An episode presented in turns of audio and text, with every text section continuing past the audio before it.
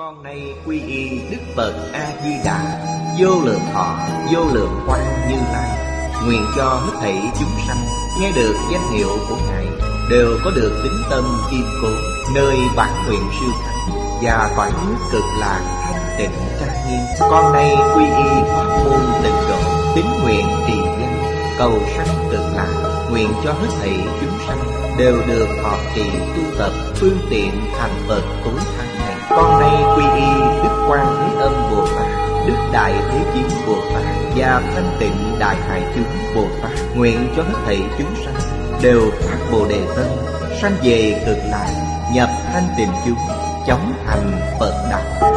Tịnh độ Đại Kinh Giải diễn nghĩa, Chủ giảng Lão Pháp Sư Tịnh Không Chuyển ngữ Liên Hải, Biên tập, Bình Minh, Thời gian Ngày 23 tháng 1 Năm 2011 Địa điểm Tịnh Tân Học viện Úc Châu, Tập 250 Chư vị Pháp Sư, Chư vị đồng học, Mời ngồi xuống.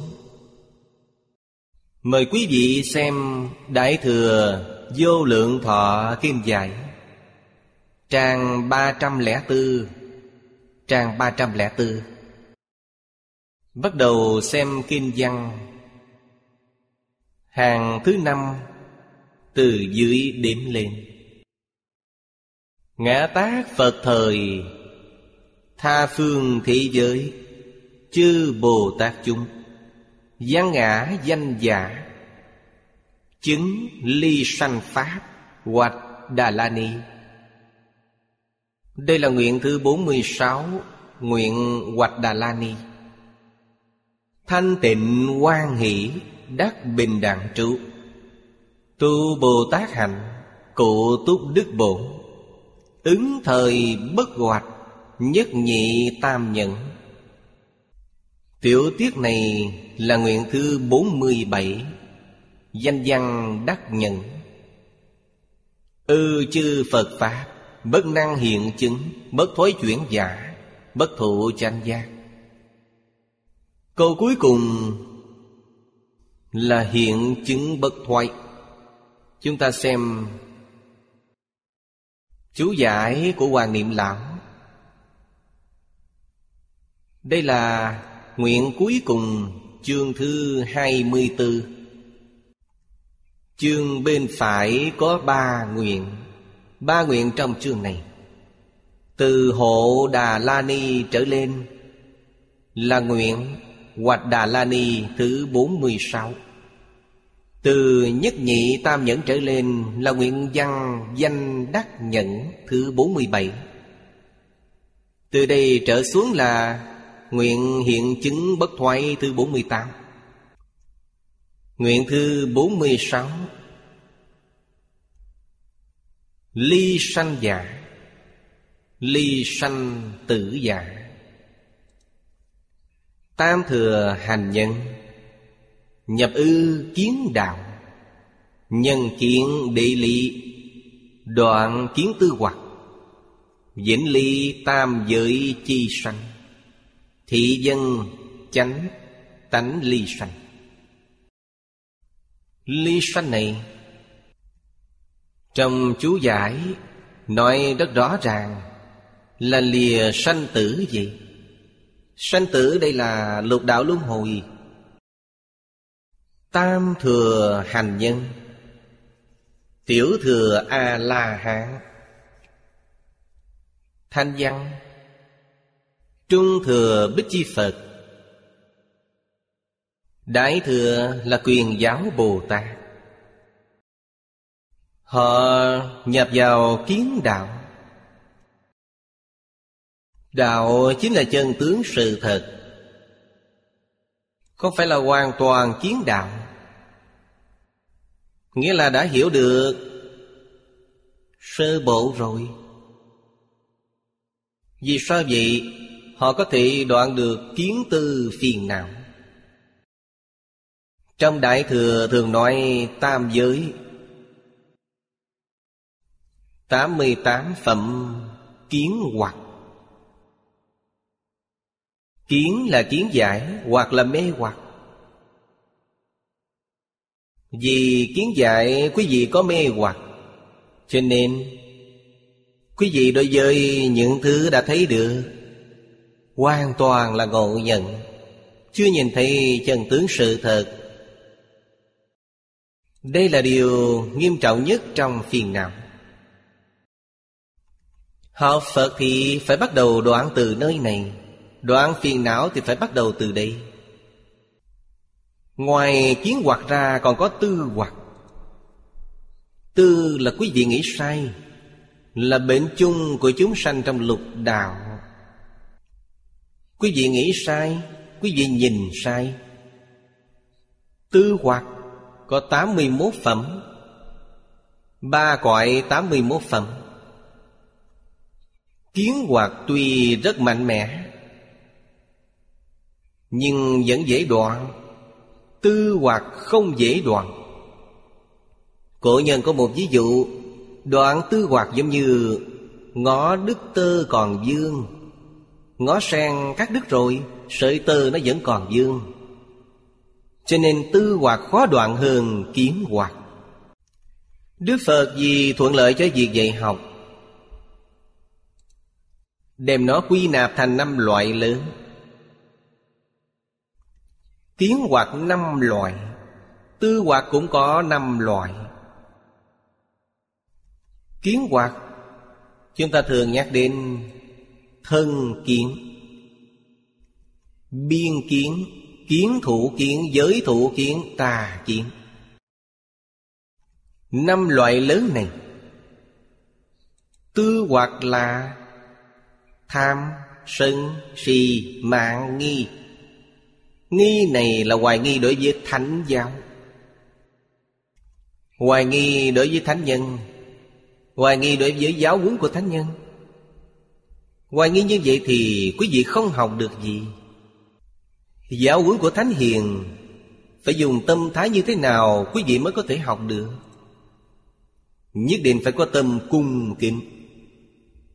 Không có tâm cung kính Thì học không được gì. Như vậy xem ra, Chúng ta phải thực sự thể hội.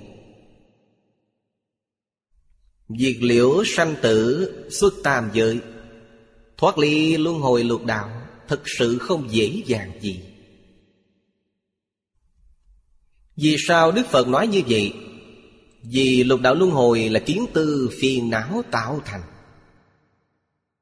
Có kiến tư phiền não, liền có luân hồi lục đạo. Có nhân thì có quả. Nếu như đoạn được kiến tư phiền não, Lục đạo luân hồi sẽ không còn nữa. Lục đạo luân hồi đích thực là không phải thật, Giống như nằm mộng vậy. Quý vị ở trong mộng có cảnh giới này. Tỉnh lại rồi, Quý vị sẽ không còn cảnh giới này nữa. Nếu như kiến tư phiền não đoạn rồi, Quý vị sẽ tỉnh lại. Quý vị mới biết, Lục đạo căn bản không tồn tại. Hoàn toàn là giả. Cảnh giới sau khi tỉnh lại Chính là Pháp giới tự thành Chúng ta dùng lời của thế giới cực lạc để nói, Lục đạo luân hồi là cõi phàm thánh đồng cư.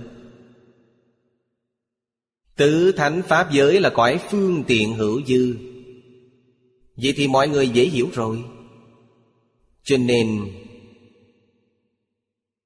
Cõi phàm thánh đồng cư không thấy nữa, Tỉnh lại rồi. Cõi phương tiện hữu dư xuất hiện.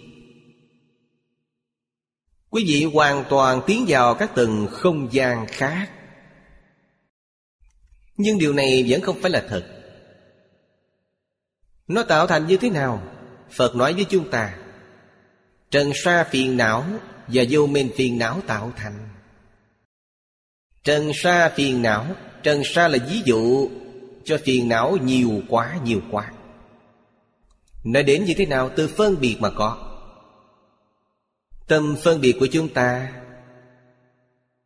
Dùng tâm này Đối với vũ trụ, dạng vật. Lúc khởi tác dụng liền phân biệt rồi.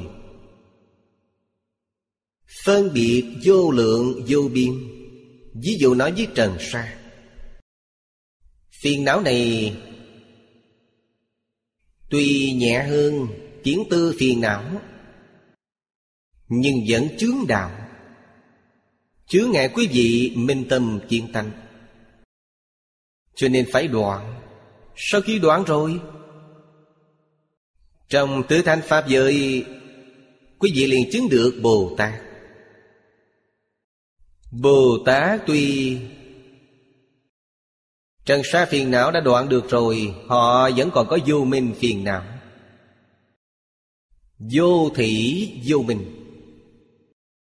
Vô thị vô minh, nếu như đoạn được rồi Tự thành Pháp giới không thấy nữa. Cho nên là giả, không phải thật. Tự thành Pháp giới không thấy nữa, xuất hiện cảnh giới gì? Cõi thật bảo trang nghiêm của chư Phật Như Lai. Chúng ta nói chư Phật Như Lai, Nếu như nói cõi thật báo trang nghiêm của bản thân chúng ta, Thì cũng nói thông được. Đích thực là như vậy. Cho nên nói, phàm có hình tướng Đều là hư vọng, Đều không phải là thật. Cõi thật báo hiện tại chúng ta cũng rõ rồi, Cũng thấu đáo rồi. 41 vị Pháp thân đại sĩ. Nơi họ cư trú. 41 cấp bậc này, Thiên thai đại sư đều xưng là Phật. Họ là chân Phật, Cũng không phải là giả Phật. Cũng tức là nói, Người của 41 cấp bậc này, Họ dùng là chân tâm, Không phải là vọng tâm. Thập Pháp giới trợ xuống lục đạo toàn là dùng dòng tâm. Họ không phải dùng chân tâm, Dùng A Lại Gia Tứ Thánh Pháp giới không dùng A Lại Gia Vậy Tứ Thánh Pháp giới là thật sao? Tứ Thánh Pháp giới So với lục đạo dưới đó mà nói, Nó là thật. Lục đạo là giả. Tứ Thánh Pháp giới là giả. Không phải là thật. Nếu như so sánh thường tịch quan mà nói Thì nó vẫn là giả. Với Kinh Hoa Nghiêm, Đây là viên giáo. Sơ trụ Đến đẳng giác 41 địa vị. Thập trụ, Thập hạnh Thập hồi hướng, Thập địa 40 thứ bậc. Trên đó còn có một bậc nữa là đẳng giác. Họ trú trong báo đồ, Hướng lên cao hơn một bậc nữa là diệu giác gì Cõi thật bao Cũng không thấy nữa. Cho thấy Phật nói câu Phàm có hình tướng đều là hư vọng. Cõi thật báo cũng không ngoại lệ. Ngài không nói cõi thật báo là ngoại lệ. Cõi thật báo cũng không ngoại lệ. Hướng lên trên nữa là thường tịch quan Thường tịch quan không có tướng. Có thể hiện tất cả tướng. Cõi thật báo cũng là thường tịch quan hiện ra. Vậy là hoàn toàn trở về với tự tánh rồi. Đạt đến cứu cánh viên mãn. Cho nên Kinh Hoa Nghiêm xưng là diệu giá quả dị. Vô thượng chánh đặng chánh giác. Dùng danh từ này để xưng tán Ngài. Ngày nay chúng ta Thật sự là phàm phu đúng nghĩa. Kiến tư phiền não một phẩm chúng ta cũng chưa đoạn được. Chúng ta học Phật có thể nói là Đi học lớp mẫu giáo. Trong Phật giáo mà thôi, Chưa lên lớp một. Lớp một thì Kiến hoạt này phải đoạn được rồi, Đây là lớp một. Từ lớp hai trở lên, liền đoạn tư hoạt Tư hoạt khó đoạn. Lớp hai, lớp ba, lớp bốn, lớp năm, lớp sáu. Năm cấp bậc này mới đoạn được tư hoặc. Nếu như chúng ta dùng cách nói của tiểu thừa thì rất rõ ràng. Quý vị xem vị trí của chúng ta ngày nay. Dùng tiểu thừa mà nói thì chúng ta là sơ quả hướng. Chưa chứng được sơ quả. Là hướng đến sơ quả, Là phương hướng này, Là mục tiêu này Chưa đạt đến được. Nếu như đạt đến được rồi, Thì quý vị được gọi là chứng đắc sơ quả, Tức là tiểu thừa sơ quả. Sau khi chứng được sơ quả rồi, lại hướng thượng nâng cao, gọi là nhị quả hướng. Đây là vị thứ ba, Bồ Tát nhị tính dị. Bồ Tát tam tính dị tức chứng nhị quả. Bồ Tát tứ tính dị Là chứng tam quả hương, Bồ Tát ngũ tính dị là tam quả. Chứng tam quả. Thất tính dị mới là A-la-hán. Thoát ly luân hồi lục đạo. Cho nên tiểu thừa A-la-hán Tương đương với Trong kinh Hoa Nghiêm nói Thất tín Bồ Tát trong thập tín Bồ Tát. Quả vị thứ bảy. Đến thứ tám trở lên, Bát tín vị là Bích Chi Phật. Cửu tín vị là Bồ Tát, Thập tín vị là Phật. Ba giai đoạn này Đều đã đoạn được rồi. Trần sa phiền não và vô minh phiền não. Vô minh phiền não đoạn rồi. Vậy là nhập vào cõi thật báo. Nhưng tập khí chưa đoạn. Điều này khiến chúng ta có thể hiểu được. Bồ Tát trong cõi thật báo Thực sự họ chứng được pháp môn bình đẳng. Bình đẳng Vì sao Phật còn nói có 41 địa vị. 41 địa vị này Ngày nay chúng ta có thể hiểu được. Không thể nói nó có, Cũng không thể nói nó không có. Quý vị nói nó không có, Những Bồ Tát trong đây Tập khí vô thủy vô minh dày mỏng khác nhau. Quý vị nói nó có, Họ đã buông bỏ Khởi tâm động niệm.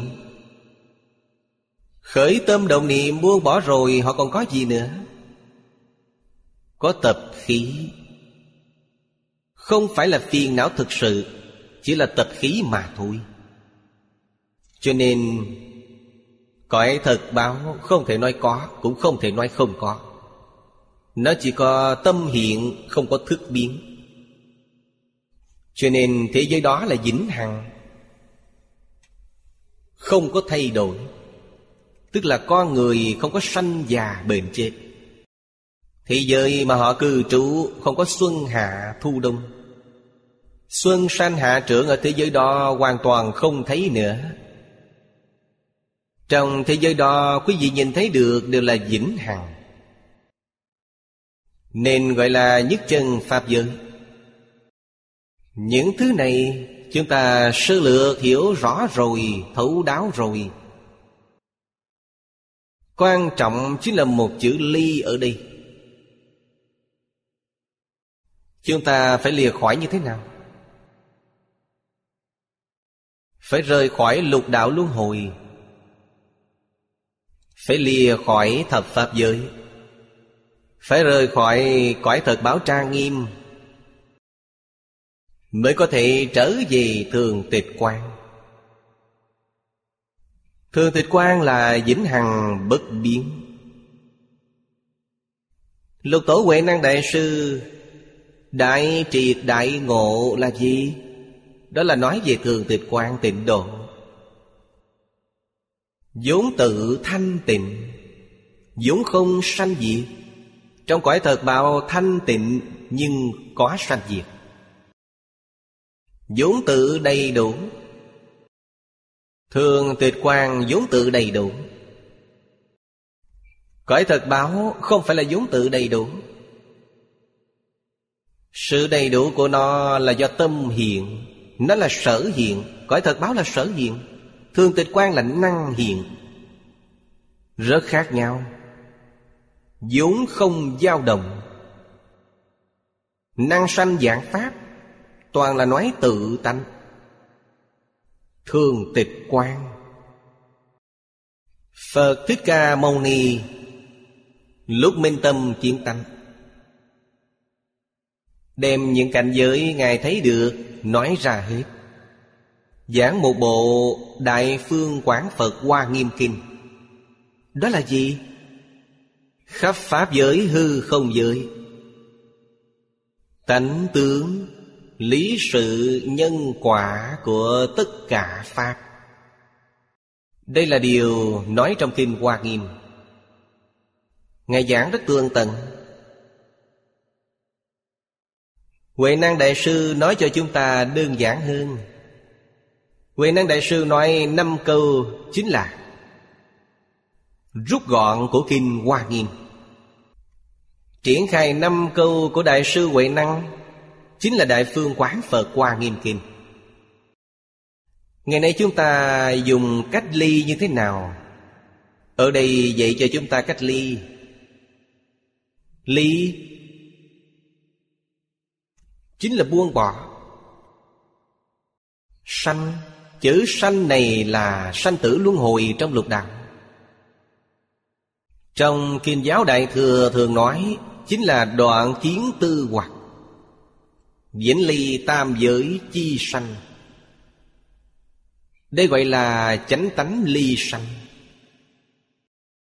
Trong tự tánh không có lục đạo luân hồi. Trong tự tánh không có, Tất cả đều phải liền Trong tự tánh không có thân, Không thể nói không có ngã. Trong tự tánh có thường là, ngã, tịnh.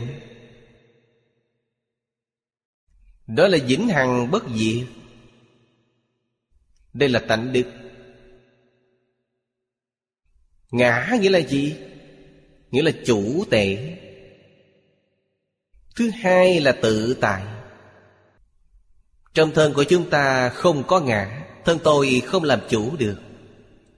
Tôi nếu làm chủ được, Thân tôi tướng mạo tốt. Mỗi người chúng ta đều muốn Thân thể mạnh khỏe. Vĩnh diện không sanh diệt, Làm không được. Quý vị không làm chủ được. Người người đều muốn trường sanh bất lão, Vẫn là mỗi năm đều lão quá Đây chính là quý vị không làm chủ được. Quý vị không tự tại. Quý vị có tám khổ. Có khổ sanh lão bệnh tử, Có cầu bất đắc, Có ái biệt ly, oán tán hội. Quý vị làm sao mà tự tại được? Đây là điều Phật nói với chúng ta, Quý vị phải giác ngộ, Thân không phải là ta. Ta là gì? Ta hoàn toàn không lìa bỏ thân thể này. Giống như trong hội Lăng Nghiêm, Vua Ba Tư Nặc. Lo lắng bản thân già rồi. Già rồi phải chết, Phải làm sao? Làm sao có thể không chết được? Phật nói với chúng ta, Thân thể của chúng ta Có sanh diệt, Có sanh diệt tức có sanh tử. Nhưng trong thân thể của chúng ta đồng thời tồn tại một thứ không có sanh diệt. Không có sanh diệt, nó sẽ không có sanh tử. Trong thân thể này có hai thứ. Dùng lời hiện tại mà nói, Một là vật chất, Một là tinh thần. Vật chất có sanh tử, Tinh thần không có sanh tử. Tinh thần ở đâu? Phật liền hỏi ông ấy, Và nêu một ví dụ là con mắt. Mắt sẽ nhìn được. Tánh thấy này Không có sanh tử. Nó không già. Phật Thích Ca Mâu Ni nêu một ví dụ, Hỏi ông ấy, Ông nhìn thấy nước sông Hằng từ lúc nào? Là lần đầu tiên nhìn thấy lúc ba tuổi. Mẫu thân dẫn ông đi qua sông Hằng, Nhìn thấy nước sông Hằng, Thấy được nước sông Hằng. Bây giờ ta chỉ nói thấy, Không nói những việc khác. Ông 10 năm sau, Cái thấy hàng hà kia có thay đổi hay không? Không có thay đổi. Bên ngoài sông Hằng có thay đổi, Bên ngoài cảnh giới có thay đổi, Tôi nói cái thấy không thay đổi. Lúc 30 tuổi, Năm 30 tuổi, cái tánh thấy của quý vị Và lúc 20 tuổi không có thay đổi, Không có thay đổi. Phật hỏi ông ấy, Năm nay người bao nhiêu tuổi rồi? 62 tuổi. Cái thấy của 62 tuổi Và cái thấy Lúc ông 3 tuổi có thay đổi hay không? Không có thay đổi. Không có thay đổi vậy thì nó sẽ không sanh diệt. Ngày nay chúng ta nói già rồi, Mắt tôi hoa rồi. Đó là vật chất của quý vị. Mắt của quý vị có vấn đề. Không phải là cái thấy có vấn đề. Vì sao vậy? Quý vị mang kính không phải đã khôi phục. Thị lực vẫn như lúc còn trẻ, vậy sao? Là vấn đề trên sinh lý của chúng ta. Không phải là vấn đề trên tánh thấy. Tánh thấy không có vấn đề. Nếu như tánh thấy cũng lão quá rồi Thì đeo kính cũng không được. Cho nên nói là tánh thấy của quý vị, Tánh nghe của quý vị, Kiến văn giác tri của quý vị, Càng tánh sáu căn không có thay đổi. Không có thay đổi, Phật nói điều đó là bất sanh, bất diệt. Có thay đổi là thân thể của quý vị, Nhục thể của quý vị. Nhục thể của quý vị có thay đổi, Nhục thể có sanh diệt. Linh tánh của quý vị bất sanh bất diệt. Vừa Ba Tư Nạc hiểu rồi, Vô cùng vui và cảm ơn Phật. Biết được bản thân là gì? Bản thân bất tử, không có sanh tử. Hóa ra sanh tử là thân thể. Không phải là ta. Thân thể không phải là ta ta là linh tánh thế gian chúng ta, người thông thường nói là linh hồn. Linh hồn và linh tánh là một, không phải hai, nhưng có sai biệt. Sai biệt ở đâu? Linh hồn mê hoặc. Không có trí tuệ, nó ngu si. Linh tánh có trí tuệ, linh tánh không mê. Chúng ta tu hành, thân thể là thứ yếu. Linh tánh quan trọng nhất làm thế nào để linh hồn mê hoặc điên đảo này Đem nó tu trở thành linh tánh Làm cho nó buông bỏ ngu si, Buông bỏ tham sân si mạng nghi. Trở về với thanh tịnh bình đẳng giác. Linh tánh là thanh tịnh bình đẳng giác. Linh hồn là tham sân si mạng nghi phải hạ công phu ngay nơi này. Đây gọi là chân công phu. Cho nên ngày nay chúng ta Thứ nhất là Phật từ bi. Từ bi đến cực điểm. Ngài đều làm gương cho chúng ta thấy. Thân thể này tại thế gian Thứ nó cần là gì? Là ăn uống, áo quần.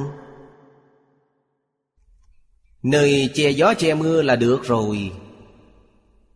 Là đủ rồi. Cho nên Phật Thích Ca Mâu Ni thị hiện cho chúng ta thấy. Ba y một bát. Ngày ăn một bữa, Gốc cây ngủ một đêm. Sự thị hiện này nói với chúng ta điều gì? Thân thể ở thế gian này, Thứ nó cần rất có hạn. Quý vị chỉ cần giữ gìn nó Ở giới hạn thấp nhất này. Thân thể này sẽ không hư đi. Đây gọi là gì? Cổ nhân nói là tri túc thường lạc. Thật sự làm được rồi, Không cạnh tranh với người, Không cầu gì ở đời. Người thế gian tranh qua tranh lại là gì? Vẫn chỉ là những thứ nuôi thân này. Họ còn tham lam hưởng thụ, Chẳng qua cũng chỉ những thứ này. Giống như Phật Thích Ca Mâu Ni vậy Kiểu sinh hoạt đó ai muốn, Ai cũng không muốn cuộc sống như vậy. Tuyệt đối không có người tranh với Đức Phật Thích Ca Mâu Ni Những của cải sinh hoạt đó, Không thể nào. Ngài biểu diễn những thứ này cho chúng ta xem. Chúng ta không có công phu giống như Phật Thích Ca Mâu Ni vậy. Đó gọi là thật sự công phu. Tâm địa của Ngài thật sự là thanh tịnh. Chúng ta từ nơi hành nghi một đời của Ngài để xem. Thân thể của Ngài đích thực là thân kim cang bất hoại. Mỗi ngày ngủ ngoài sương đêm, Ngài tập thành thói quen rồi. Đây là học tập Ấn Độ cổ Trong tôn giáo và triết học Những đại đức khổ hạnh. Đem cuộc sống vật chất Hạ thấp xuống mức độ thấp nhất Nghèo nàn nhất Ngài được tự tại, Tâm Ngài vĩnh viễn là định. Ngài không tham, Không sân, Không si, Không có ngạo mạn, Không hoài nghi. Ngài không còn nữa. Đây gọi là đắc đại tự tại, Là cuộc sống đại tự tại. Cho nên học tập theo Ngài Ăn uống. Ăn mặc. Hoàn cảnh cư trú biết dừng đúng lúc. Không cần quan trọng sự hoa lệ. Xa xỉ, Đó là sai lầm, Đó chính là tội lỗi. Tâm chúng ta mới có thể trở về với thanh tịnh. Vĩnh ly tam giới. Tham sân si mạn nghi. Quý vị liền có thể siêu diệt. Quý vị đối với thế gian này có lưu luyến, Quý vị sẽ không rời bỏ được nó. Điểm này, Chúng ta nhất định phải có sự cảnh giác cao độ. Thứ gì cũng không thể lưu luyến. Chỉ cần có mảy may lưu luyến, Quý vị sẽ không ra khỏi luân hồi lục đạo. Quý vị học Phật rồi. Đối với thế gian, Quý vị có thể buông bỏ. Nhưng Phật Pháp không buông bỏ được. Tôi ở Mỹ Từng gặp một vị Pháp Sư. Ông yêu thích sưu tầm đồ cổ. Ông sưu tầm những gì? Tượng Phật. Những cổ vật thời cổ đại. Như lư hương, pháp khí. Ông thích sưu tầm những thứ này vô cùng đắt đỏ. Ông có một căn phòng Căn phòng đó đều là đồ quý báu. Sưu tầm bảo vật Mỗi một thứ giá trị đều vô cùng cao. Tôi đến San Francisco giảng kinh. Ông mời tôi đến tinh xá ông ấy cúng trai. Mời tôi dùng cơm. Mở cửa bảo tàng của ông ấy để tôi vào tham quan. Thật sự là bảo vật. Cánh cửa đó không dễ dàng gì mở ra. Không phải là người ông ấy rất tôn trọng. Ông ấy sẽ không để cho họ vào. Kể ra cũng khá Để cho tôi vào xem một tí. Phiền phức lỡ đâu? Những thứ này ông không thể quên được. Trong tâm thật có. Nếu như sau khi chết rồi Ông ấy đi về đâu Chúng ta liền hiểu được Sau khi chết rồi nhất định không rời xa được Căn phòng sưu tầm đồ cổ đó. Căn phòng đó có chuột, có dáng có kiến. Ông ấy liền đầu thai đến đó. Vĩnh viễn giữ kỹ những thứ của ông ấy. Quý vị nói xem như vậy có phiền phức không? Ông nếu như không chịu buông bỏ, Ông ấy sẽ không thể nào liệt khỏi được. Còn có một loại yêu thích, Tôi cũng thuộc về kiểu đó. Yêu thích kinh sách. Hiện tại thì sao? Hiện tại tôi buông bỏ rồi. Tôi yêu thích thu thập kinh sách. Yêu thích thu thập kinh sách. Luôn luôn ghi nhớ những thứ này. Tương lai chết đi rồi phải làm sao? Trong kinh sách có một con mọt sách. Mọt sách chính là người yêu thích kinh sách vì thì đáng sợ biết bao. Nghĩ đến đây thì không buông bỏ là không được. Cho nên những sách này tôi liền tặng cho các thư viện. Tặng cho tự viện am đường, Để cho lầu tàng kinh họ thu thập. Tôi không cần nữa. Chúng tôi đời này phải diễn ly thân trong tam giới. Chúng ta hiện tại biết rồi, Chỉ cần một bộ kinh vô lượng thọ là được rồi. Một câu A-di-đà Phật, Ngoài ra không cần gì nữa. Thứ gì cũng buông bỏ hết. Học Đại sư Liên Trì Tam tạng 12 bộ kinh để cho người khác ngộ. Tám dạng bốn ngàn tế hạnh để cho người khác hành. Tôi chỉ một bộ kinh A-di-đà, Một câu A-di-đà Phật Là Đại sư Liên Trì. Đây gọi là ly sanh pháp. Chúng ta phải hiểu được. Những của cải hiện tiền Có được. Những đồng tu tại gia có sản nghiệp. Bất luận là nhiều hay ít, Bản thân quý vị phải hiểu được. Sanh không đem đến, Chết không mang theo. Có được là gì? Quý vị có phước báo. Phước báo, Quý vị muốn có được phước báo này Càng tích lũy càng lớn. Phước báo đó tặng cho người Không có phước báo đi hưởng. Chăm sóc người khác. Phước báo mọi người hưởng, Không nên hưởng một mình. Mọi người hưởng, Phước báo này của quý vị sẽ vô cùng lớn. Đời sau càng lớn hơn đời trước. Lớn đến nỗi thế gian này không dung được, Liền đưa quý vị sanh lên cõi trời, Hưởng thiên phước. Đại Phạm Thiên Dương. Nếu như phước báo lớn hơn Đại Phạm Thiên Dương nữa, Lại đưa quý vị lên trên nữa, Đưa lên đến Ma Hê Thủ La Thiên Dương. Quý vị từng bước lên cao. Ma Hê Thủ La Thiên Dương, Nếu như đem phước báo của họ, Tất cả đều bỏ hết, Họ liền than Phật Điều này cần phải có trí tuệ. Người không có trí tuệ, Họ không nghĩ đến được. Người không có trí tuệ cũng không làm được. Thật sự, sau khi hiểu rõ ràng rồi, Nhất định phải buông bỏ. Trong kinh Phật thường gọi nhị túc tôn. Túc là mạng túc, Viên mạng. Nhị là gì? Một là phước báo viên mạng. Thứ hai là trí tuệ viên mạng. Chúng ta quy Phật nhị túc tôn. Trong viên mạng phước báo và trí tuệ, Phật là vị xếp số một. Không thể nào so sánh được với Phật. Phước báo của Phật hoàn toàn là để cho mọi người hưởng. Bản thân Ngài không hưởng, Cho nên phước báo của Ngài không ai có thể sánh được.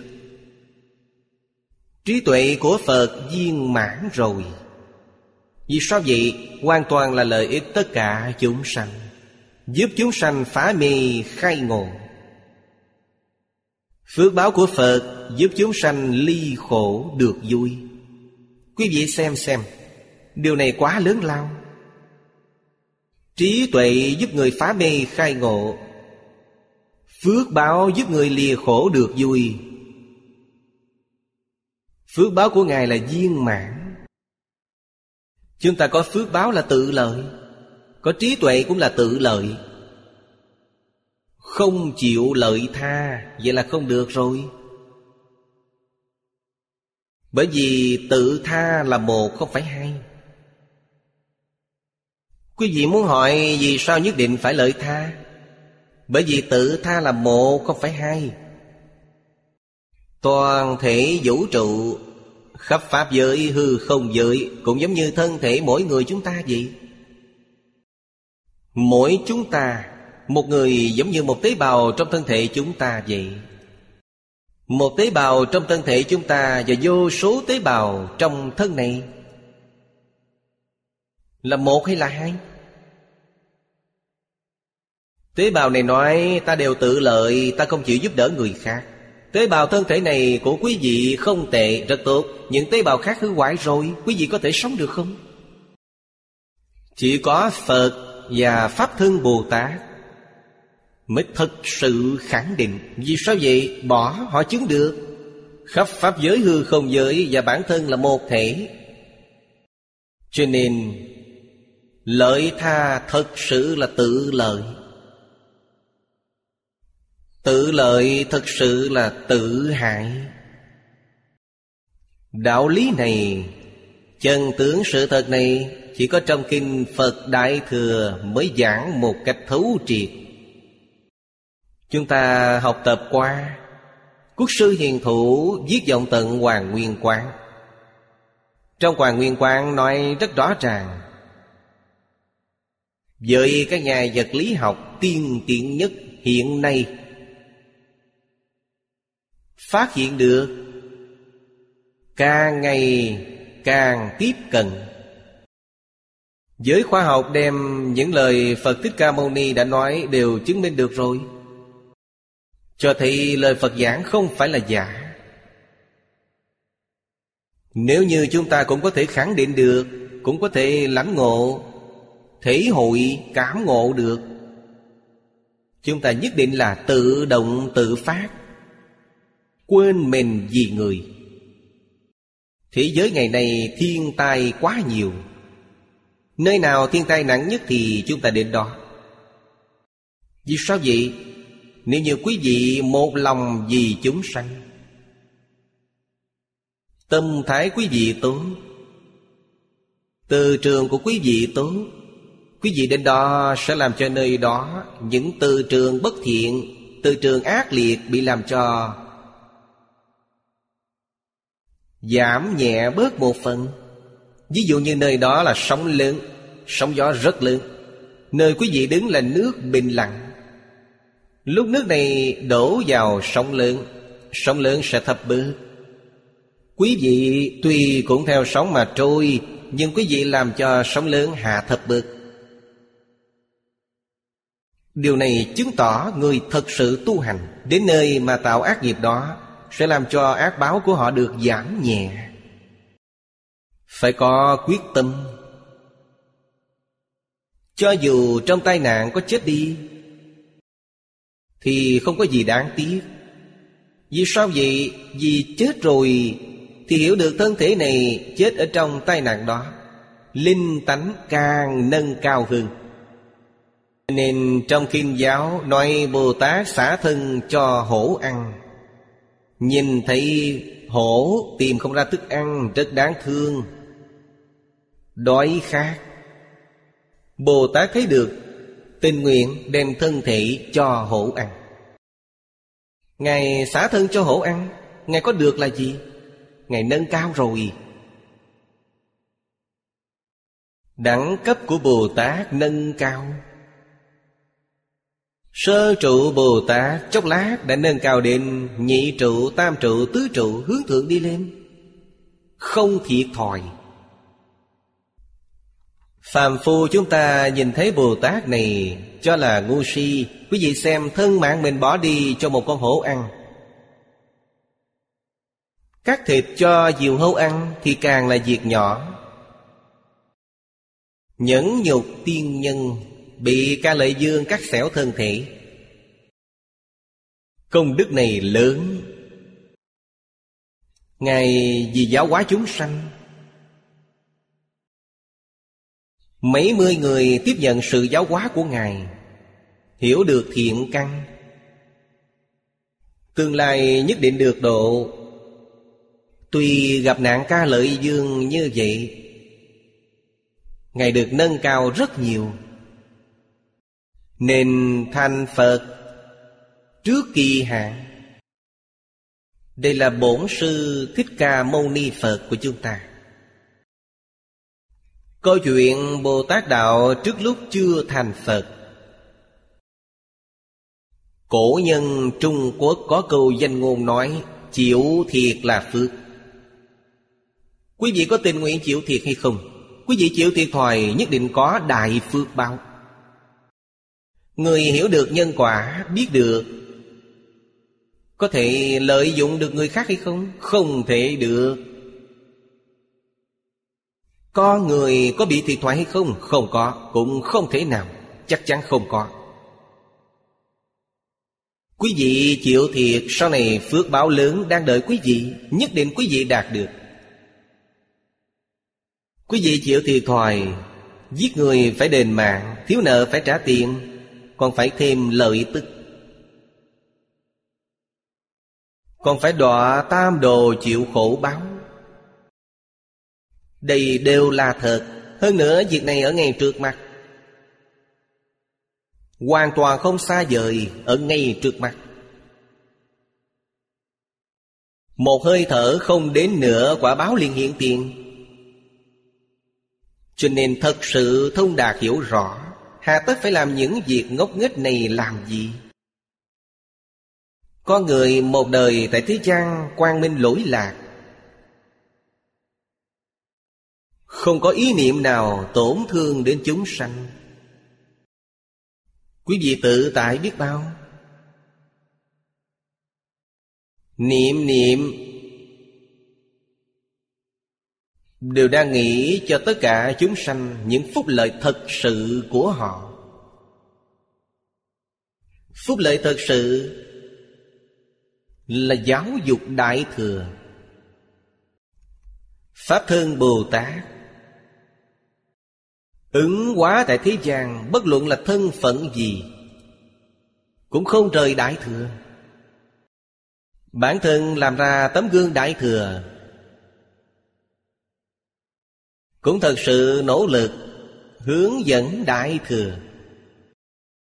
Đây là lợi ích chân thật trong lợi ích, Phúc lợi chân thật trong phúc lợi. Ai biết được? Chư Phật Như Lai, Pháp Thân Bồ Tát biết được. Cho nên họ thật làm. Chúng ta phải học, Tức là học buông bỏ, Học nhìn thấu. Niệm niệm không quên. Nhìn thấu buông bỏ tự tại tùy duyên. Cuối cùng Quy về niệm Phật. Không có ai không giảng sanh Không có ai không thành Phật. Hơn nữa một đời thành tựu. Nếu như không niệm Phật Thì thành tựu cũng nhiều đời nhiều kiếp. Niệm Phật nhất định một đời thành tựu. Tâm là chân thành, thanh tịnh, bình đẳng, chánh giác, từ bi. Đây là Đại Thừa dưới đây trích dẫn dạng thiện đồng quy tập diệt Tề đăng giải thoát chi môn. Hàm xiển ly sanh chi đạo. Xiển dương. Chính là khai triển. Triển khai. Chú ý nơi một chữ tề và chữ hàm. Không phải là một mình bản thân. Hy vọng tất cả chúng sanh đều có thể bước lên cửa. Giải thoát. Chúng ta nói là vào cửa giải thoát. Chúng ta muốn vào tất cả chúng sanh cũng muốn vào giải là gì? Là giải trừ phiền não. Thoát là gì? Thoát ly sanh tử. Thoát ly khổ báo. Hàm cũng như vậy Phật đang làm. Xiển dương, Ngày nay chúng ta nói là Hoàng Pháp, Hoàng Dương. Xiển có nghĩa là Hoàng Dương gì? Thoát ly luân hồi, Thoát ly khổ nạn. Con đường này, Phương pháp này Đạo là phương pháp, Là con đường. Xa rời lục đạo Là phân đoạn sanh tử. Thập Pháp giới Là biến dị sanh tử. Hai loại sanh tử đều ly. Quý vị liền chứng đắc giải thoát sự giải thoát này Chính là cõi thật báo trang nghiêm. Thế giới Tây Phương cực lạc đặc thù. Đây là nơi chúng ta nhất định phải đi. Vì sao vậy? Cõi phàm thánh đồng cư hạ hạ phẩm giảng sanh. Được 48 nguyện của Phật A-di-đà gia trì Sanh đến đó, Quý vị liền đạt được. Sự đãi ngộ đông đẳng Như Bồ Tát cõi thật báo Những gì đồng đẳng, trí tuệ, Đạo lực, Thần thông, Tất cả và tất cả đều không khác gì Với Bồ Tát ở cõi thật báo Bao gồm cả tự hành quá tha. Vô lượng pháp môn quý vị đều đạt được hết.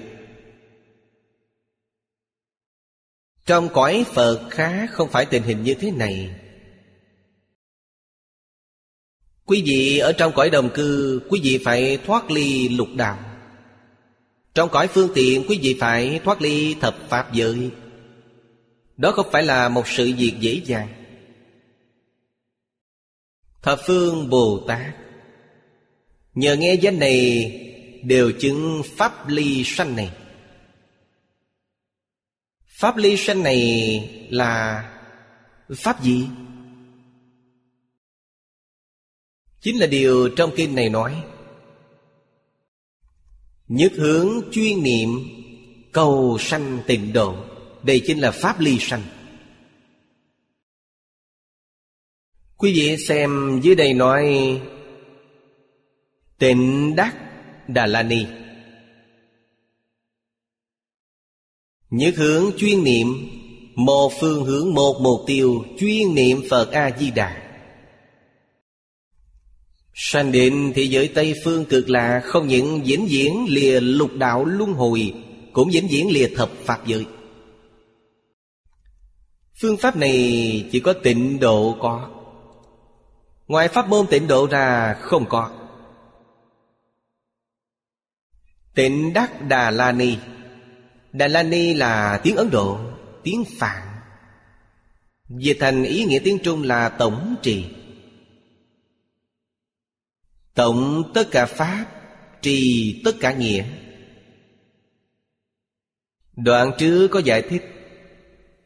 Ở đây không nói nữa ở đây giới thiệu cho chúng ta Đà La Ni có bốn loại. Điều này trước đây chưa nói qua. Thứ nhất là Pháp Đà La Ni Đối với cách dạy của Phật, nghe trì mà không quên. Loại Đà La Ni này, Năm xưa, Khi Đức Thế Tôn còn tại thế, Tôn giả A Nan có điều này. Trí nhớ của tôn giả a nan rất tốt. Nghe một lần, cả đời sẽ không quên. Không đơn giản. Chúng ta thì không được. Lúc tôi còn trẻ, tức là năm hơn hai mươi tuổi, học kim giáo với thầy lý Năng lực của tôi chỉ được bảy ngày. Tôi nghe thầy giáo giảng kinh. Nghe một lần. Trong vòng bảy ngày, Dường như không có vấn đề gì. Bảo tôi giảng lại, Tôi có thể giảng lại.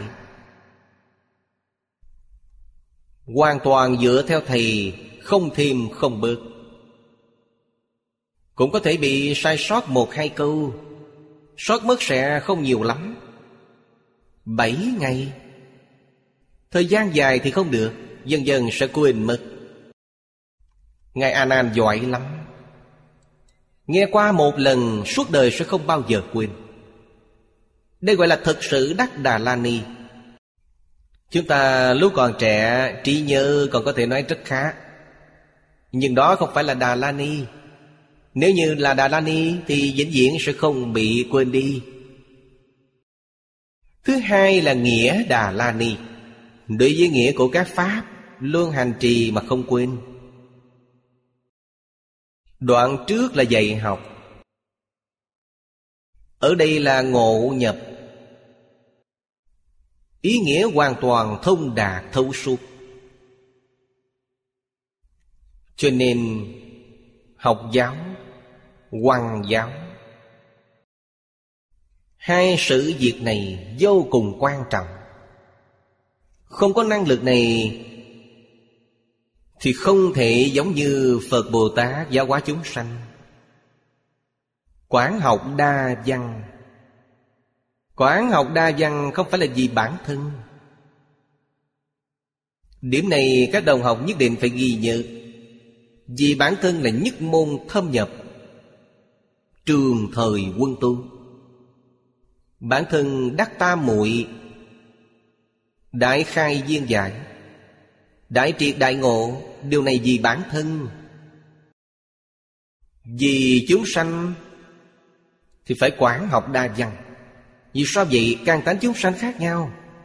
Quý vị không thể dùng một phương pháp Mà dạy cho tất cả chúng sanh. Họ không thể tiếp thu nên Phật Thích Ca Mâu Ni cả một đời nói rất nhiều pháp môn. Đây là vì chúng sanh. Dần dần dẫn dắt chúng sanh. Cuối cùng dẫn dắt chúng sanh về với tịnh độ. Ngài đã thành công rồi. Phương pháp này chúng ta hiểu được rằng Chúng ta phải học. Quá độ một chúng sanh không phải một đời có thể làm cho tốt được. Đời đời, kiếp kiếp. Gấp cũng không được. Phải hằng thuận chúng sanh, Tùy hỷ công đức. Chúng sanh quan hỷ Mới có thể thành tựu. Vì thế, thầy giáo rất quan trọng kết pháp duyên với học trò. Vì thế, thầy giáo rất quan trọng kết pháp duyên với học trò. Quý vị không có duyên với họ. Họ sẽ không tiếp xúc với quý vị. Quý vị có duyên với họ Họ sẽ rất quan hệ tiếp xúc quý vị. Tiếp xúc quý vị mới có thể đạt được lợi ích của Pháp. Họ nếu như không tiếp xúc thì họ làm sao mà đạt được? Sự việc kết duyên này rất quan trọng. Kết duyên phải biết bố thí. Trong bố thí có bố thí tài, bố thí pháp, bố thí vô úy. Ba loại bố thí phải hiểu được. Phương tiện thiện xảo. Vận dụng nó một cách xảo diệu. Ba loại bố thí Kết duyên với chúng sanh. Dẫn dắt chúng sanh trở về Với Đại Thừa. Cuối cùng trở về với tịnh độ. Tâm này đại công vô tư. Không có một chút tư tâm nào. Thật sự là Toàn tâm toàn lực vì chúng sanh phục vụ. Giúp đỡ chúng sanh phá mê khai ngộ Lìa khổ được vui. Lìa khổ rốt ráo Đắc lạc rốt ráo. Đây là sự nghiệp của Phật và Pháp Thân Bồ Tát. Làm sự nghiệp này có vất vả hay không? Không vất vả. Vì sao không vất vả? Họ vô ngã. Tam luân thể không? Vô ngã tướng, vô nhân tướng, vô chúng sanh tướng, vô thọ giả tướng. Thì khổ đâu mà có. Chấp tướng là khổ. Không chấp tướng là lạc Chẳng những không chấp tướng, Ngay cả ý niệm cũng không sanh. Quý vị xem phim Kim Cang, Nửa bộ sau nói, Vô ngã kiến, Vô nhân kiến, Vô chúng sanh kiến, Vô thọ giả kiến. Kiến đó là ý niệm. Ý niệm cũng không có. Cho nên làm mà không làm Không làm mà làm. Pháp hệ sung mãn. Học nhi thời tập chi bất diệt duyệt hồ. Duyệt đó chính là pháp hỷ sung mãn.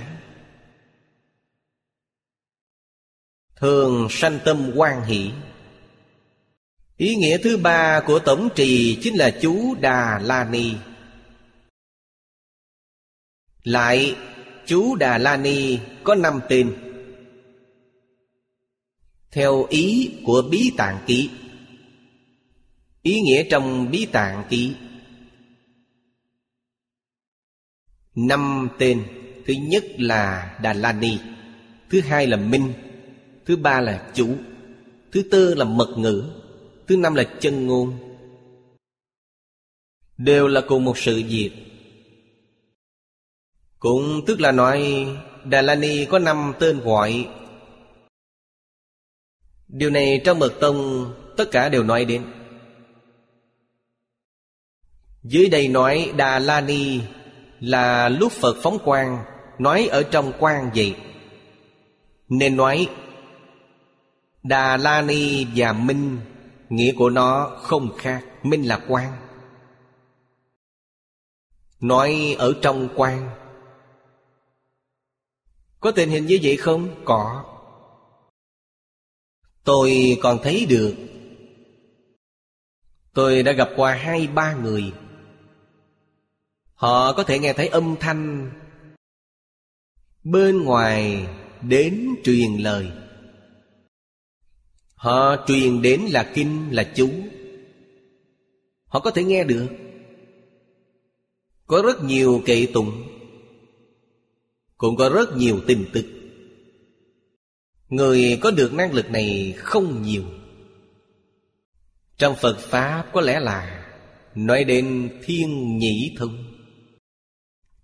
Dùng lời hiện tại để nói họ có năng lực, Nghe được âm thanh từ tầng không gian khác. Có duyên với phật, có thể nghe được âm thanh mà phật bồ tát thuyết pháp. Sự việc này tôi đã gặp qua hai người rồi họ đều đến hỏi tôi những thứ này là thật hay là giả? Có đáng tin hay không? Tôi nói với họ nếu như quý vị nghe được những truyền âm này So với những điều trong Kim Giáo nói Nguyên lý, nguyên tắc không trái ngược Thì đó là thật. Nên y giáo phụng hành. Nếu như trái ngược với trong kinh Giáo nói, Thì chúng ta vẫn nên tin tưởng Kinh. Chúng ta không nên nghe họ nói. Phải nắm vững nguyên lý này. Kinh điển là tiêu chuẩn đúng đắn, tiêu chuẩn duy nhất. Kinh phật mà người trung quốc phiên dịch, chúng ta nên có lòng tin đối với nó nhất định không được hoài nghi. Phật nói phiền não căn bản tham sân si mạng nghi này Có lẽ chính là chỉ cho sự việc này. Nếu như đối với phiên dịch nảy sinh hoài nghi, Thì chúng ta không còn gì nữa cả. Tổn thất rất lớn rất lớn. Lúc tôi mới học Phật, Tôi hoài nghi. Tôi từng thỉnh giáo với cả ba vị thầy. Tôi thỉnh giáo thầy Phương. Tôi nói Kinh Phật hay như vậy? Phản văn, Từ Đông Hán đến Tùy Đường. Số lượng truyền đến Trung Quốc vô cùng lớn. Có một số người xuất gia Trung Quốc Đến Ấn Độ thỉnh kinh về. Cũng có những cao tăng Đại Đức Ấn Độ đến Trung Quốc Truyền giáo họ đem đến. Còn có số lượng ít là thương nhân Lúc họ đi kinh doanh Cũng đem những kinh sách này mà truyền đến Trung Quốc. Phân lượng rất nhiều. Phiên dịch không phải hoàn toàn phiên dịch ra hết. Sau khi đến Trung Quốc phải trải qua chọn lọc. Nói cách khác, Những sách thích hợp với tình hình Trung Quốc Thích hợp với văn hóa bản địa. Yêu cầu mới phiên dịch nó đầu tiên. Công trình phiên dịch rất lớn. Trải qua sàng lọc. Nhiều thứ tốt như vậy, Vì sao không bảo tồn lại? Toàn bộ đều thất truyền. Không còn nữa.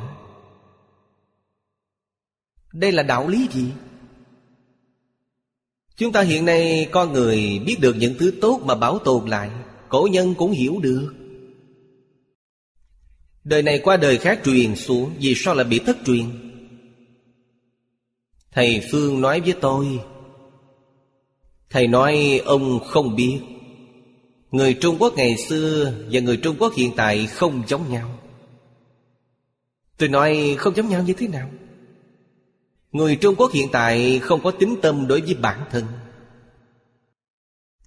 Cái gì của người nước ngoài tốt Người Trung Quốc ngày xưa có lòng tin, Đối với truyền thống của mình có lòng tin. Đó là thứ không gì sánh bằng Lòng tự tin. Cho nên Kinh Phật sau khi phiên dịch ra tiếng Trung, Người phiên dịch này khẳng định, Mọi người đều khẳng định Nhất định là nguyên vị. Phiên dịch hay đến như vậy. Không có biến chất. Hơn nữa văn tự trung văn Càng hoa mỹ hơn phạn văn. Nói cách khác, Sau khi phiên dịch thành trung văn, Kinh điển trung văn có thể thay thế phạn văn, Thay kinh điển nguyên văn, Không cần đi xem bản tiếng phạn nữa. Quý vị nói xem hào khí này. Khí phách này Đâu giống người Trung Quốc hiện tại?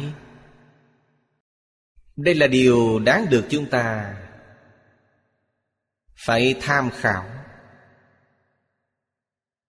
Tôi tin thầy giáo không lừa tôi. Tôi thỉnh giáo với thầy Lý. Thầy Lý nói với tôi, Trung Quốc là được trời ưu ái những Pháp Sư làm việc phiên dịch kinh điển, Trong đó rất nhiều người là Phật Bồ Tát Tái Lai. Thầy Phương là một nhà triết học, Không nói đến Phật Bồ Tát Tái Lai. Thầy Lý nói với tôi, Trình độ thấp nhất là tam quả trở lên. A-la-hán trở lên. Là cảnh giới như vậy đó. Họ theo đuổi công tác phiên dịch. Nói cách khác, Những người này có tu, có chứng. Bây giờ tìm đâu cho ra những người chứng quả. Chỉ có thật sự chứng nhập Vào cảnh giới Phật Bồ Tát. Họ phiên dịch mới không có sai lầm. Đại sư Chương Gia Y trên nghĩa Đà La Ni Khiến cho chúng ta Nhận thức được Đại Thừa, Nhận thức được Phật Pháp. Nghĩa lý của Kim giáo. Từ trong tự tánh mà lưu xuất ra. Cho nên, Nó không phải là văn tự của nhân gian. Không phải là ngôn ngữ của nhân gian. Nó là từ tự tánh lưu xuất ra. Cho nên văn tự kim văn không sâu. Câu câu chữ chữ. Ý dị vô cùng. Những nghĩa lý này Pháp dị vô cùng. Tùy theo từng thứ công phu tu học Của bản thân quý vị. Một bộ kinh. Lúc mới sơ học đọc kinh này, Nhìn thấy ý nghĩa không nhiều lắm, Rất quan hỷ sau 10 năm xem lại từ đầu, Ý nghĩa không giống nhau nữa, Nâng cao rồi. Quý vị 10 năm sau nữa là có thể nâng cao hơn nữa. Cho nên kinh sách này, Quý vị đọc cả đời đọc cũng không chán. Vì sao vậy? Mỗi lần đều có ý nghĩa mới xuất hiện. Tâm quý vị càng thanh tịnh, Quý vị phát hiện càng nhiều nếu như tâm tình hời hợt, Quý vị sẽ không đạt được gì cả. Vậy nên, Tâm thái học tập quyết định thành tựu của quý vị. Đó là điều mà Ấn quan Đại Sư đã nói. Một phần thành kính, Quý vị nhìn thấy một phần ý nghĩa. Hai phần thành kính, quý vị nhìn thấy được hai phần ý nghĩa. Mười phần thành kính, quý vị liền thấy được mười phần ý nghĩa. Giang tự của kinh mỗi một chữ cũng không có thay đổi. Quý vị nhìn ra ý nghĩa của nó sâu cạn, rộng hẹp, nhất định không giống nhau. Nghĩa lý sâu cạn, rộng hẹp có phạm vi hay không? Không có. Không có biên tịch Cho nên thật sự, kiến tánh Đại khai viên giải Trong một bộ kinh thấy được vô lượng nghĩa. Mười phương thế giới chư Phật Như Lai nói, Tất cả ý nghĩa của kinh giáo Quý vị có thể trong một câu, một chữ, Nhìn ra được. Thế nên, Trong kinh Phật mới nói, Phật Pháp không ai nói, Tuy trí cũng không hiểu được. Là lời trong Kinh Hoa Nghiêm. Phật Pháp nhất định phải có người giảng, Người nào giảng, Người thật sự có thật tu.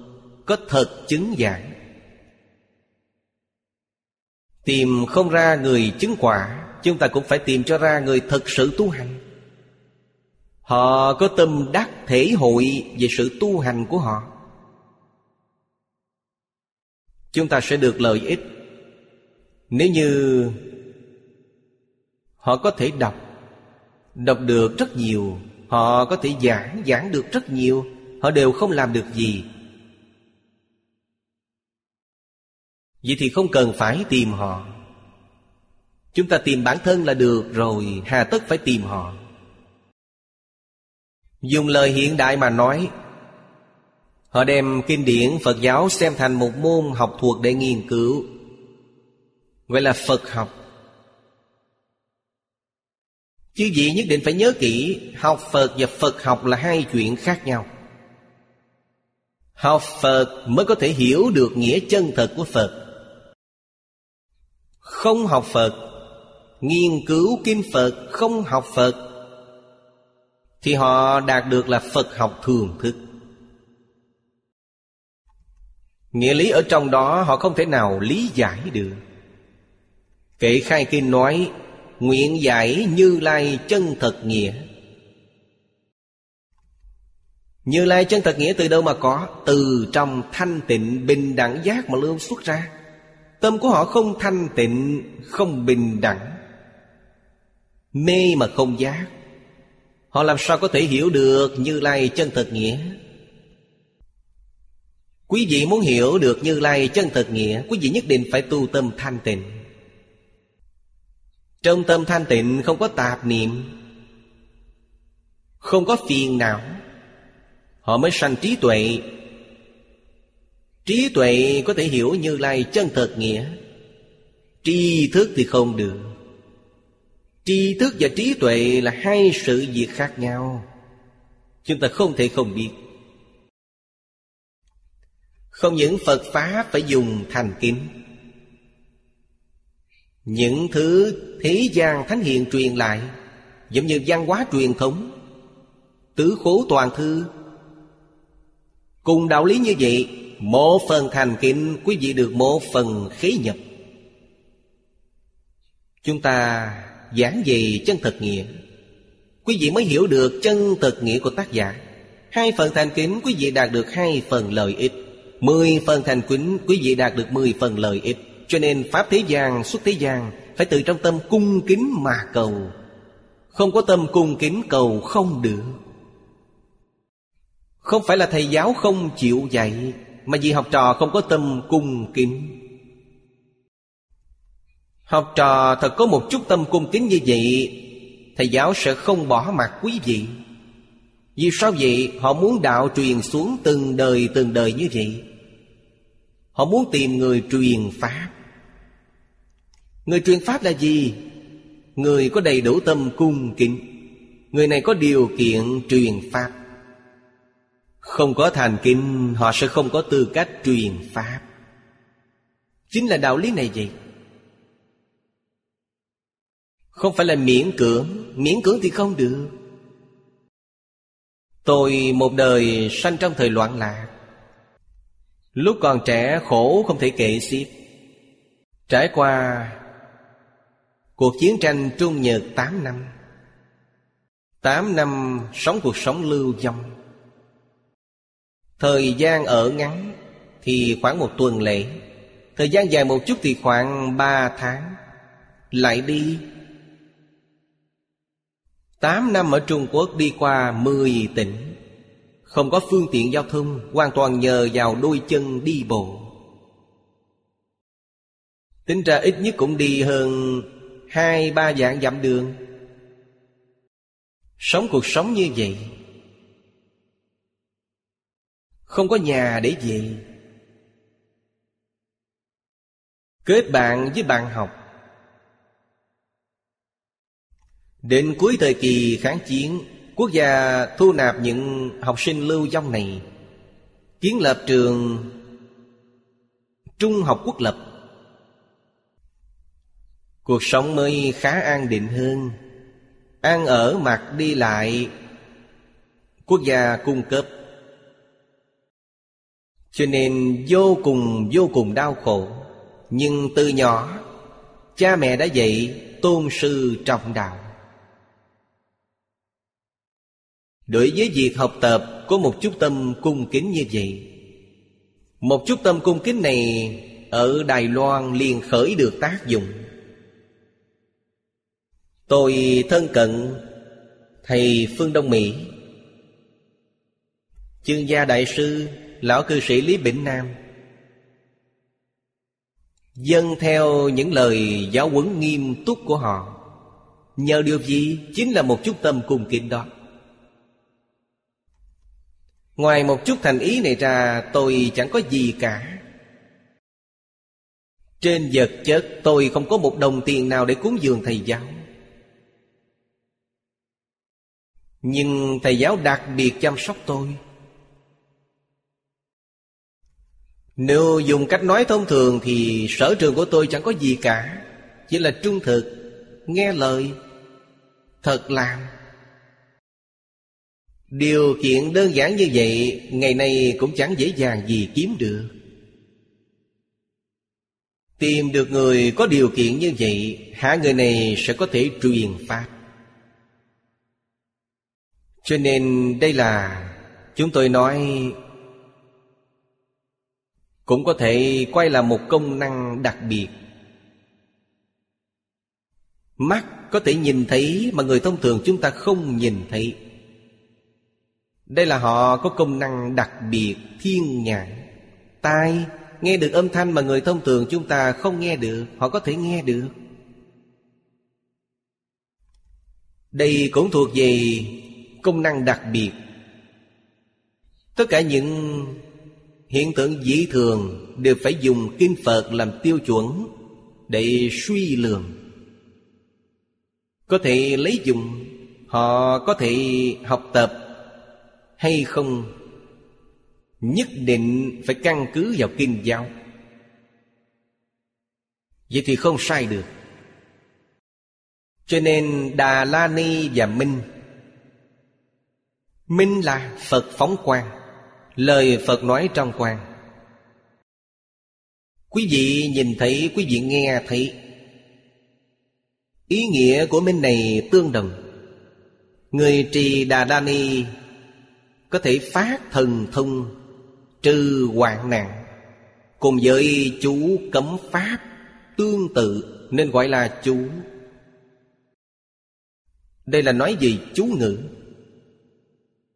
Chú ngữ trong mật tông rất nhiều. Trong Đại Thừa có. Giống như Đại sư Liên Trì viết, Di Đà Kinh Sớ Sau.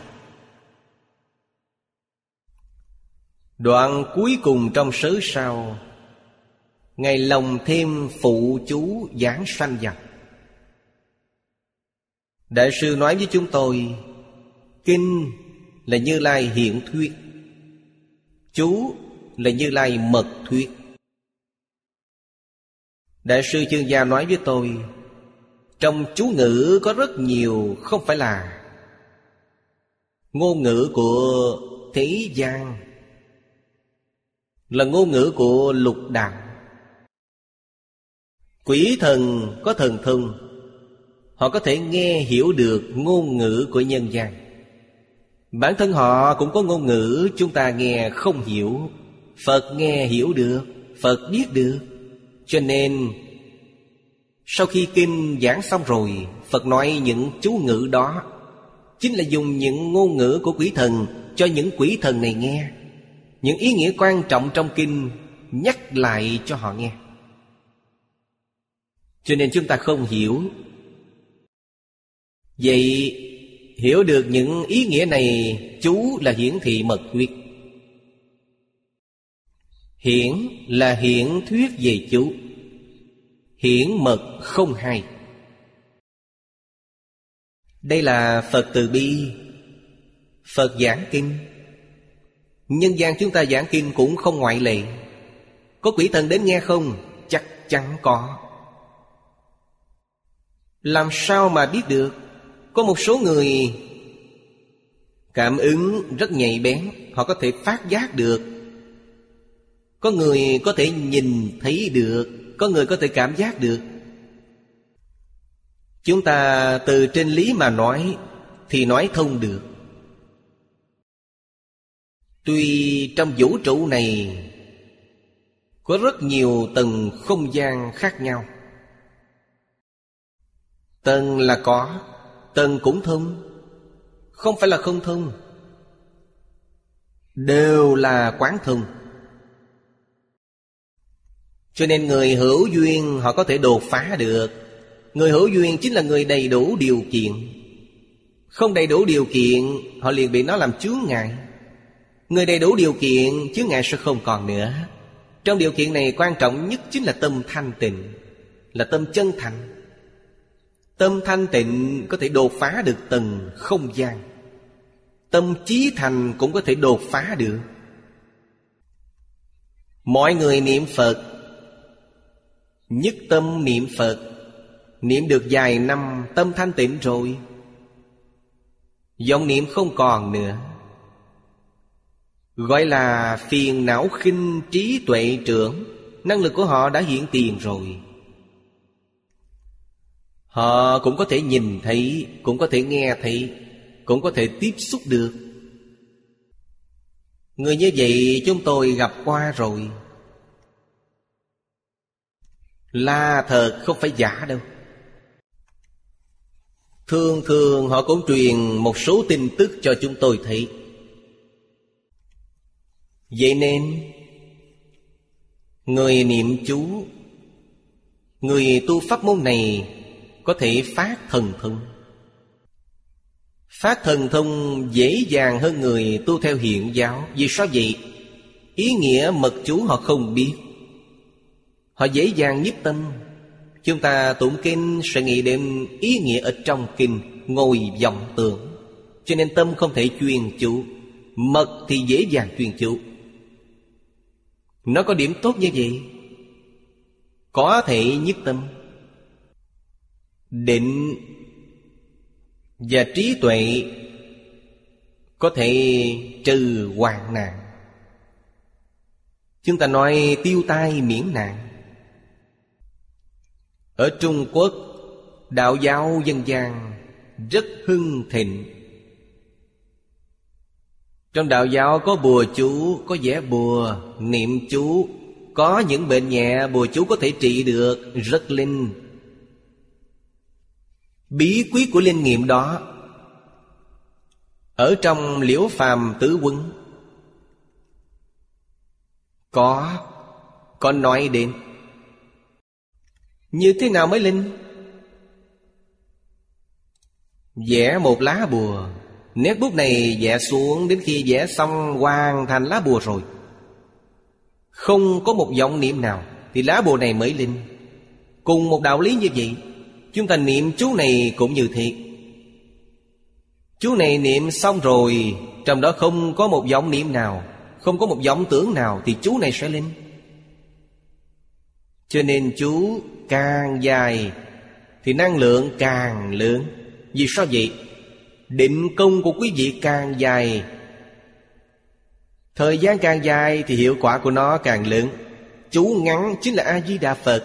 A-di-đà Phật cũng là câu chú không phiên dịch. Phật A-di-đà nói, Nếu như sức mạnh của một câu nhỏ, Sức mạnh của mười câu lớn, Sức mạnh của một ngàn tiếng thì càng lớn. Dùng pháp thập niệm, Hữu dụng. Trong đó, xen tạp vọng tưởng thì không hữu dụng nữa. Quý vị đã làm cho nó bị phá hoại rồi, Cho nên nói nguyên lý là một. Thật sự hiểu được nguyên lý Vậy đọc kinh có hữu dụng hay không? Đương nhiên hữu dụng. Trong niệm kinh Nếu như không có một vọng niệm Kinh này Có thể trừ hoạn nạn. Đây chính là điều Đức Thế Tôn đã nói Chế tâm nhất xứ vô sự bất biện. Chúng ta dùng kinh, dùng chú, dùng bùa Những thứ này làm công cụ. Mục đích là gì? Mục đích là chế tâm nhất sự Thật sự có thể giải quyết vấn đề. Cho nên mật chú và nơi này Cũng như phương pháp giải bùa của đạo giáo Trung Quốc Niệm chú này tương tự nhau. Đây gọi là chú. Phàm phu nhị thừa không thể biết Cho nên gọi là mật ngữ. Chú phàm phu không biết. Thanh văn, duyên giác họ cũng không biết được. Ai biết được? Phật biết được. Pháp thân Bồ Tát mới biết. Quyền giáo Bồ Tát cũng chưa chắc thực sự biết được. Pháp thân Bồ Tát biết được. Vì thế gọi là mật chú. Chân ngôn là lời của Như Lai. Chân thật không hư dối, Nên nói là chân ngôn.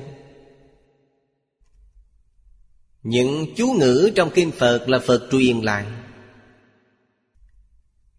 Phật Thích Ca Mâu Ni nói ra, Những lời chân thật không hư dối. Cho nên gọi là chân ngôn.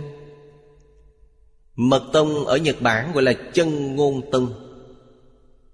Trung Quốc gọi là mật tông, Nhật Bản gọi là chân ngôn tông. Chính là mật tông. Đây là ý nghĩa thứ ba của Đà La Ni. Ý nghĩa của chú Ý nghĩa thứ tư là nhẫn Đà La Ni. Thật tướng an trú nơi Pháp. Nên gọi đó là nhẫn. Trì nhẫn, Gọi là nhẫn Đà La Ni. Nhẫn. Hàm nghĩa trong chữ này Có nghĩa là thừa nhận, Là cho phép, Là đồng ý. Phật trong giáo lý Đại Thừa Nói đến chân tướng của tất cả Pháp. Chúng ta nghe xong rồi, Không hoài nghi, Có thể thừa nhận, Có thể khẳng định. Đây gọi là nhận. Có thể trì nhận, Trì là bảo trì. Đây gọi là nhẫn Đà La Ni. Trong ý nghĩa này, Quan trọng nhất của điểm ủng hộ này Vẫn là trí tuệ. Không có trí tuệ Thì quý vị không tin tưởng. Ví dụ như chú này rất khó để khiến cho người ta tin tưởng. Tác dụng của chú ngữ rất rộng. Có thể giúp người đắc định. Có thể giúp người trì giới. Có thể giúp người khai trí tuệ. Hơn nữa, có thể giúp người trị bệnh. Quý vị xem trong Đại Tạng Kinh, Rất nhiều chú ngữ trị bệnh. Đáng tiếc là hiện tại như thế nào? Hiện tại không linh nữa. Phật quả thật là rất vĩ đại. Ngài đối với mỗi kết cấu sinh lý trên con người, Ngài rất rõ ràng. Thật sự thấu rõ rồi. Con mắt của họ còn lợi hại hơn cả kính thấu thị. Thân thể quý vị có bệnh, Xảy ra vấn đề. Họ đều nhìn thấy. Dùng phương pháp gì để giải quyết vấn đề cho quý vị? Dùng chú ngữ. Chú ngữ là âm thanh. Nói cách khác, dùng âm thanh Để đem bộ phận Có vấn đề của quý vị Làm cho nó chấn động, Làm cho nó mở ra. Giống như kinh mạch vậy. Họ khơi thông cho quý vị khôi phục trở lại như bình thường. Vậy là bệnh quý vị không phải đã lành rồi sao? Phương pháp của Trung Quốc là dùng châm cứu, Dùng massage, Dùng đấm bó Là cùng một đạo lý như vậy, Họ dùng âm thanh. Phương pháp cao minh nhất này, Họ dạy quý vị niệm chú. Quý vị sẽ niệm theo phương pháp của họ. Cho nên, Những chú ngữ này ghi chép lại, Hiện tại không có ai biết niệm. Âm phải chính xác. Nếu âm không chính xác là sai rồi. Vì vậy hiện tại không có ai có thể niệm nữa, Nhất định phải khẩu truyền. Giang tự không có cách gì cả. Đặc biệt là giang tự giang tự ngày xưa và hiện tại khác nhau. Trong nó còn có phiên âm, Gọi là nhị hợp, Hai chữ phiên thành một âm, Ba chữ phiên thành một âm. Quý vị xem trong chú ngữ, Thường thường có những tình hình như vậy. Cho nên nhất định phải khẩu truyền. Đức Thế Tôn năm xưa tại thế gặp người có bệnh, liền dạy họ niệm gì? Họ niệm như vậy là lành bệnh. Bệnh sẽ lành được. Điều này rất phù hợp với đạo lý khoa học, Nó không phải là mê tín. Thật sự có lý ở trong đó. Không có gì là thần bí. Hoàn toàn là dùng âm thanh để chấn động. Điều chỉnh những chỗ có vấn đề trong thân quý vị. Massage còn phải dùng tay, Nó không cần động đến tay. Là phương pháp trị liệu cao minh nhất. Trong kinh Phật có rất nhiều thứ Hiện tại đều không dùng được nữa. Chúng ta biết. Trong Phật giáo, Có một số văn tự ghi chép, Thời nhà đường vẫn còn hữu dụng. Còn có rất nhiều người Dùng những phương pháp chú ngữ trong kinh Phật để trị bệnh. Đời nhà đường trở về sau dần dần bị thất truyền. Âm niệm không giống nhau. Đã không được hiệu quả này nữa. Vì thế, hiện tại những chú ngữ trị bệnh này, Chúng ta chỉ nhìn thấy đây là một kỷ niệm. Biết được Đức Thế Tôn năm xưa tại thế ứng dụng những phương pháp này, Giúp đỡ rất nhiều những người bệnh khổ thuộc về bố thí vô úy. Đà la ni, chúng ta chỉ học đến ngang đây. Dưới đây nói thập phương nghe danh đại sĩ đều đắc đà la ni như trên. An trú trong thực tướng chư pháp, nên nói hoạch đà la ni nguyện. Đây là tổng kết Thập phương thế giới. Không phải là Bồ Tát ở thế giới cực lạc. Thập phương thế giới bao gồm cả chúng ta ở trong đó. Ngày nay chúng ta nghe danh Nhất tâm cầu sanh tịnh độ. Đây là cự ly cách tịnh độ rất gần rồi. Người còn chưa phát tâm Muốn cầu sanh thế giới Tây Phương cực lạc, Nghe đến danh hiệu của Phật A-di-đà Họ đắc được Đà La Ni. Bốn loại Đà La Ni này, Bất cứ một loại nào đều gọi là đắc Đà La Ni. Sau khi đắc được, Nhất định có thể an trú Nơi thật tướng các Pháp. Phải hiểu rõ, Chân tướng của nhân sanh vũ trụ Bốn loại Đà La Ni. Cùng với thực tướng các Pháp Có liên quan. Nếu như Chúng ta không hiểu rõ Đối với thực tướng các Pháp,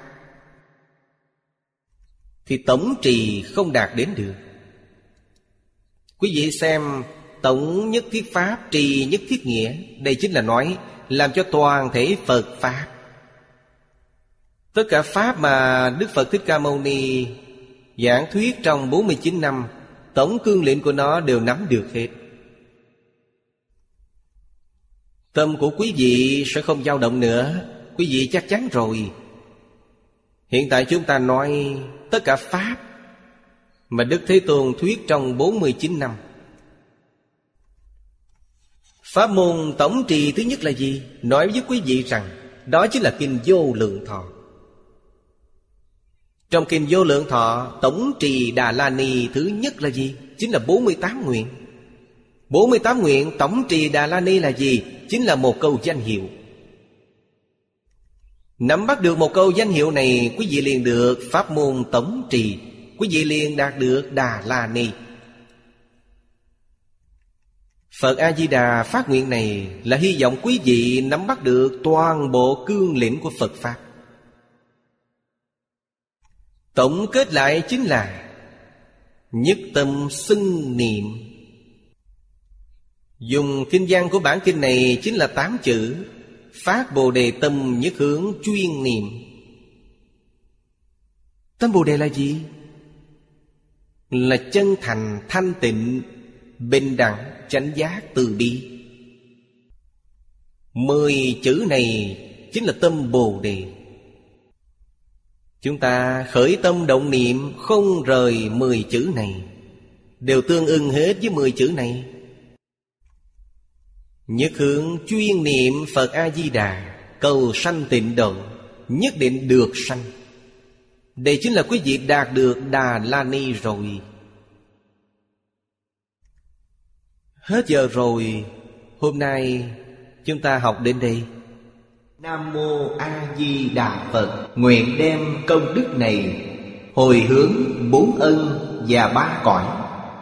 Nguyện khắp Pháp giới các chúng sanh, Đồng sanh cực lạc thành Phật đạo.